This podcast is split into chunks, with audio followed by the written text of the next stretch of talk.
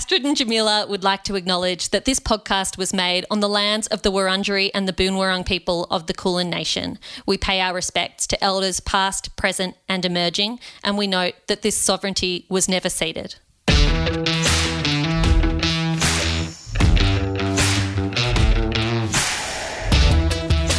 Hello, and welcome back to Anonymous Was a Woman. My name is Astrid Edwards. I'm going to be joined by Helen McCabe, founder and CEO of Future Women. And this week, we are going to be talking about equity. We have fiction and non fiction for you. And thanks must go, as always, to Hachette Publishing, the maker and teller of wonderful stories.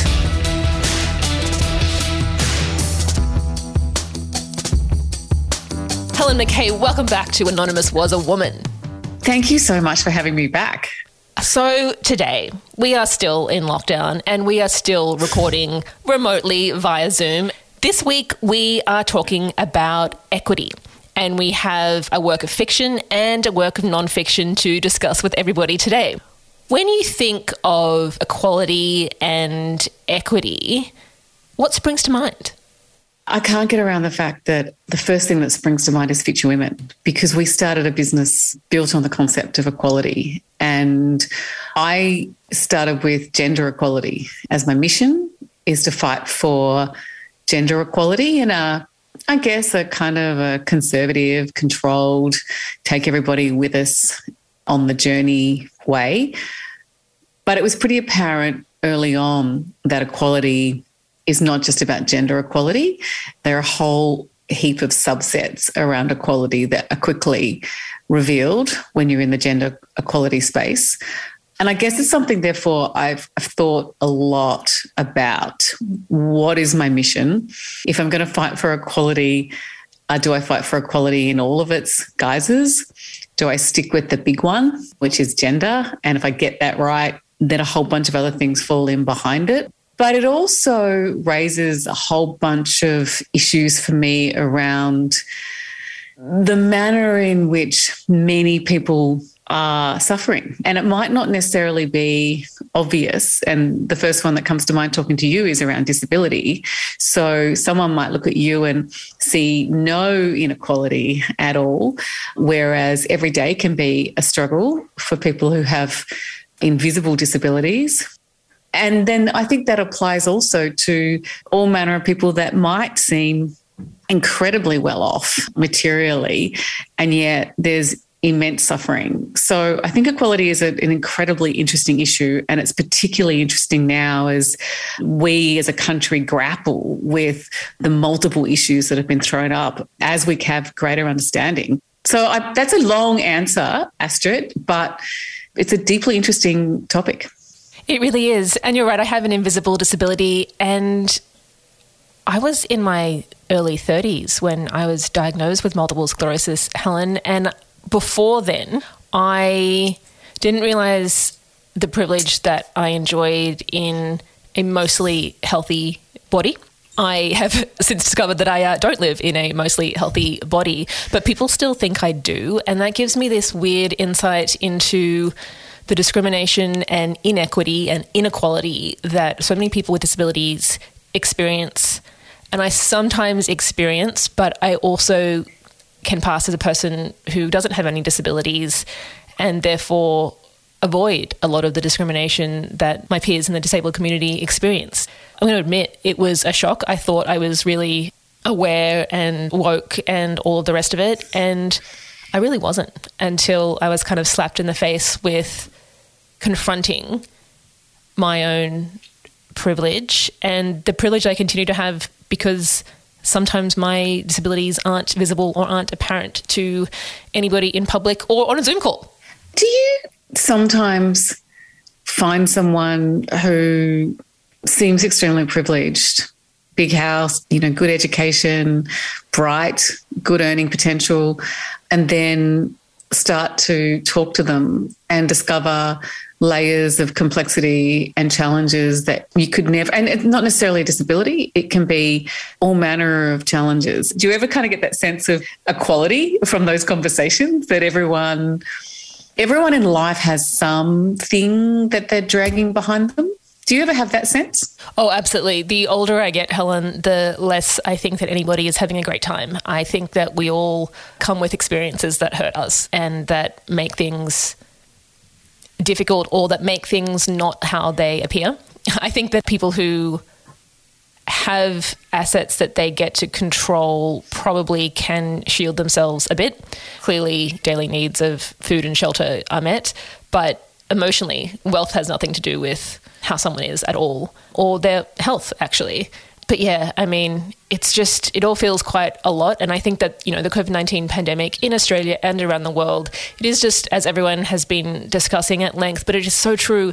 It is showing us the inequality, it is showing us the inequities that we didn't know were there, or maybe we suspected were there, but we were just not paying attention to. And they are just so damn apparent now. I think that's actually a really sharp observation. Every day I, I read something in paper, and, you, you know, so you, one of my frustrations is there are so many experts who, you know, telling us we should do this or we should do that or a premier or a leader should do this and everyone's kind of making it up. And there was a column the other day which i thought was really wise in which the author is living in a one of the LGAs, so one of the suburbs in New South Wales that is locked down, and she's particularly frustrated with all of the media and I guess privileged commentary, which is incredibly well meaning, criticising the Premier for not locking down harder and faster and making things more brutal in Sydney. And she was just making the point that's all great if you're living in a three, four bedroom house with some space. But for many people in the LGAs, there's five people living in that house. It's small. You can't even go out after nine o'clock to avoid your children.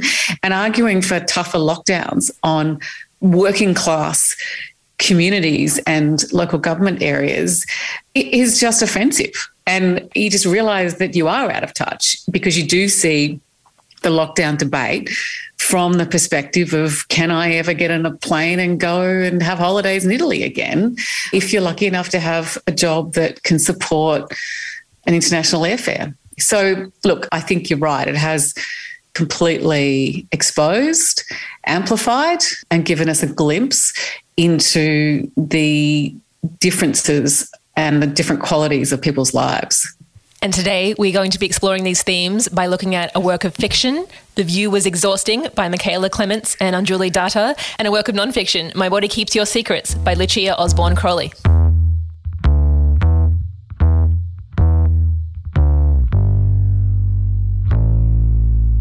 Astrid, I'm pretty excited to talk to you about The View is Exhausting by Mikaela and Onjuli because this is a very hot debut by a couple. They're married. It's created a bit of a sensation. It's, as I say, their first book and they've written it together, which is also slightly unusual, but I think might be becoming more fashionable to do. I think this book is a bit hilarious, but I'm just going to tell you it's about Whitman Tagore. She's an Indian British actress. She's wildly successful. She's cool. She's classy. She's the most beautiful woman in the world. And she's got this fake romance with a Trustafarian ex model who's a bit of a, he's a reluctant model. He's handsome and at a bit of a loose end, doesn't have much meaning in his life. That's the book. Can I ask you what you think I might have thought of it? Oh, that's a really hard question, Helen. I know what I thought about it, and I feel like whatever I say next is going to reveal many things to me. I think that you thought that this was an interesting read, but don't get the hype. Oh, good. No. Oh, so I didn't like it at all. Either did I. Tell me why you didn't like it. it is so bad. Right? So I don't want anyone not to read it, right? Because I, I want to be very clear here. If you just want a fun read that's not going to cause you, you know, nightmares or to dwell on it for very long and you just want a total escapism, then it will do that and it will probably make you smile. But what did you dislike about it? Look, I'm currently in Melbourne's lockdown six, so any opinion I have at this moment is certainly questionable. I picked it up really wanting to love this book. It really does have hype around it. And normally that's the kind of thing I avoid, Helen, because I am a bit contrarian and like to read things that other people aren't reading, but I am really desperate for some fiction, really desperate for some fun and escapism and the idea of, I don't know, travel and pretty things of no consequence and not having to think very hard. And that's what I was looking to get out of this book. And while there are things in the plot that I really enjoy thinking about, I think the execution of it was just average. We know it was going to happen. Well, yeah, exactly. And also just the whole kind of I'm just so wealthy and oh, it's so hard and I'm too busy to even call my mother or my best friend. And oh, look at me, I'm dating, faux dating the son of a billionaire. And oh my God, life's hard. I just really couldn't get into it. I mean, life can be hard and not if you're in that circumstance. So I think that's right. Like there was just nothing about Whitman Tagore apart from her name and potentially what she looked like because we all want to look like her. I think I, th- I want to look like her. She sounded, you know, stunning, but there was nothing about her likable. Even the way she treated her best friend, she sort of got to the wedding. She didn't want to upstage the wedding. And right to the end, she's still rubbish to Leo. And he was sort of okay. Hey, that's the other thing that annoyed me about it. Why does he come out okay? Why is she the one we dislike? Like it should have been almost the other way around. Yeah, the white guy playboy, son of a billionaire, comes out fine. And the British Indian actress who is raising fair questions about racism and misogyny in the industry that she plays in comes out not great. And no one likes her, including the people reading about her. It just felt like this was going to be such a winner. And technically, I think it's executed quite well. And that's really impressive because, as you said, a couple wrote this together, and co writing is really difficult. So I kind of hats off to that. But man, I just didn't care. I just didn't care. I liked the bit, and I went looking for more stories about the couple that wrote the book. You know, I care about Mikaela and Onjuli more. Like I want to know their story and, and co-writing book. So I've co-edited two books with Jamila and I can't imagine co-writing two books. So, I mean, actually, I mean, I should just clarify. I didn't really co-edit. Jamila did it and I said yes, which works really well for me and for her. You're sharing trade secrets here. But I do. I think that's really difficult. And I'm interested to see what they do next because there is the makings of a sexy, fun, cool holiday read in the way they've done this. And I think they'll get better. But it's funny, it's just not there.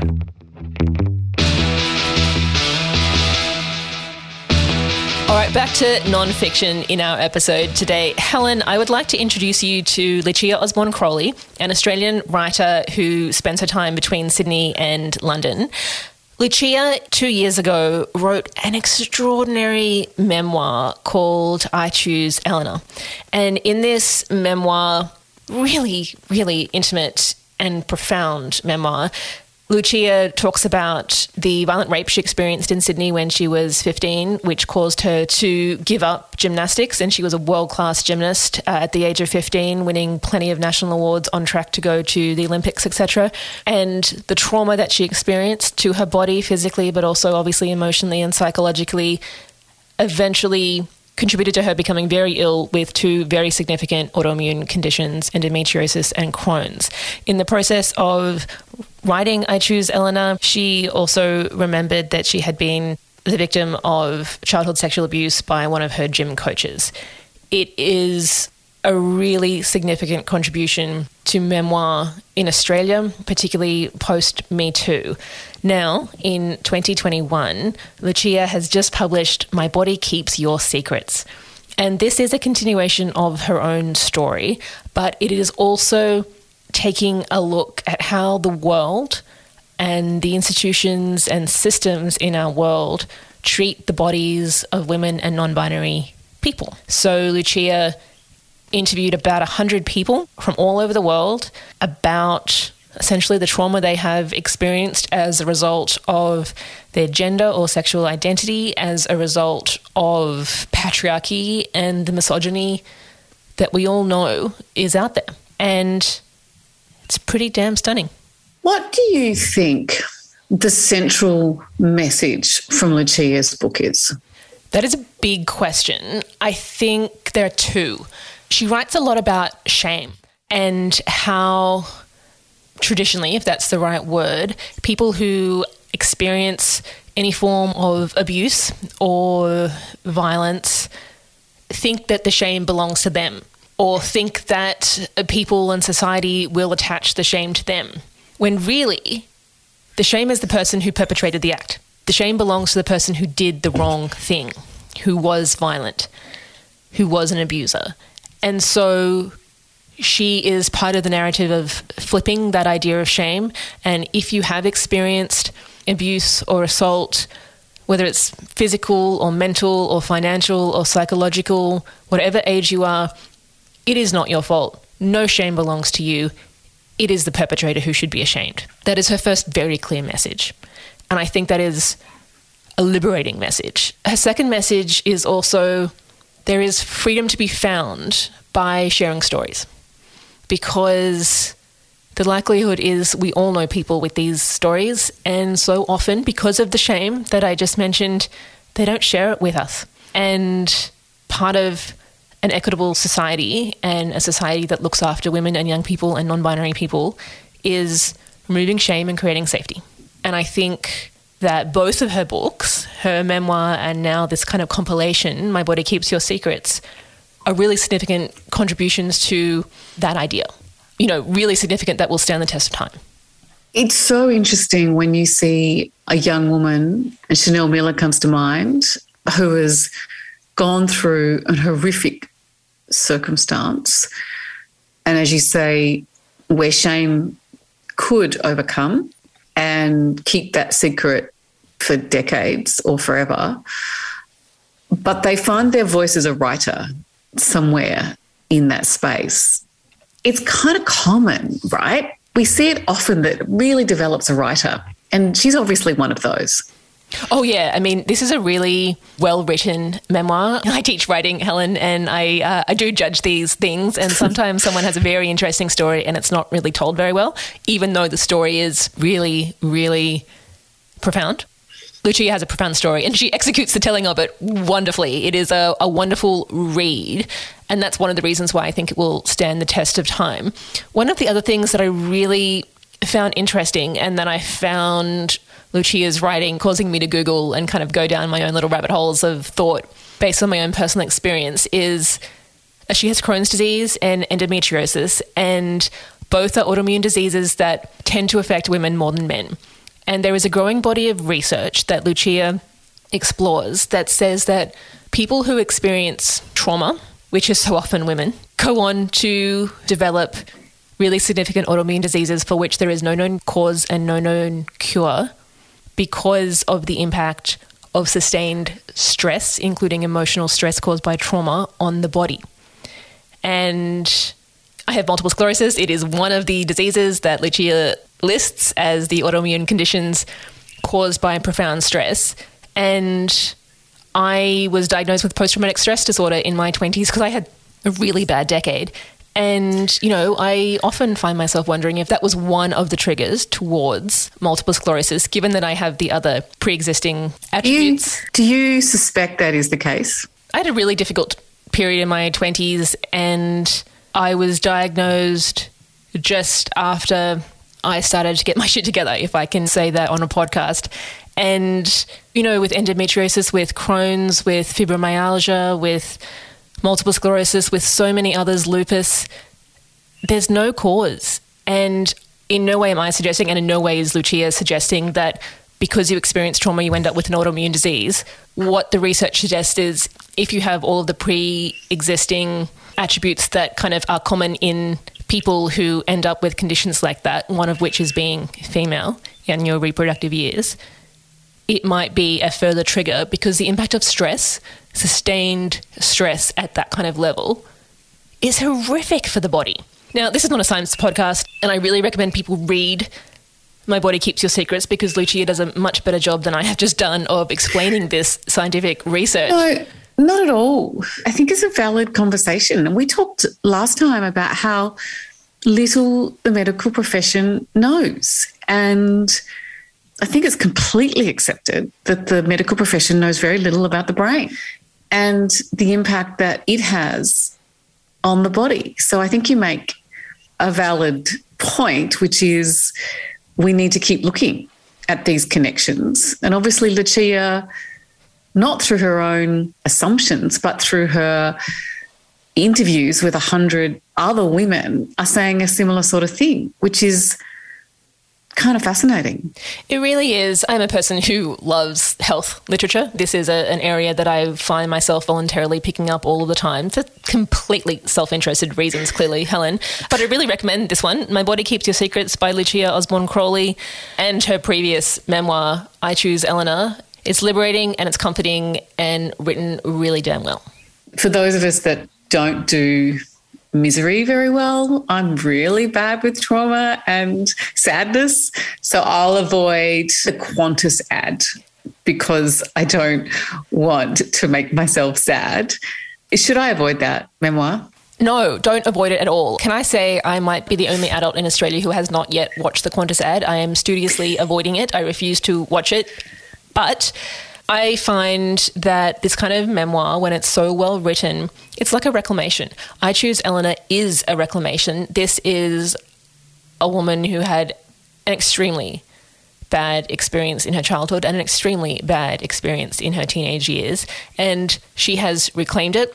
She is getting rid of her shame. She is owning herself. And the title, I Choose Elena, is actually a reference to how she found herself again via reading. So, Elena Ferrante, she read those novels and many, many other novels as part of her ongoing recovery. And it gets to a place of power and control over one's choices in life. So, yes, bad things happened, but Lucia gets to a good place. Astrid, I'm so glad you shared that with me, and I'm so glad you got your shit together.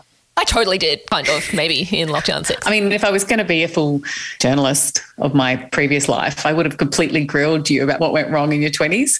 I've got all sorts of visions right now, but I'm going to let you off the hook because this is a podcast about books. It's not a podcast about what you did right or wrong in your 20s. Thank you very much, Helen.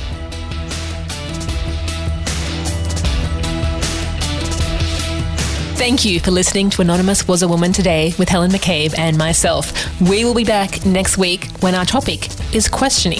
Anonymous Was a Woman is brought to you by Future Women and Hachette Publishing, and it is made by Bad Producer Productions. See you next week.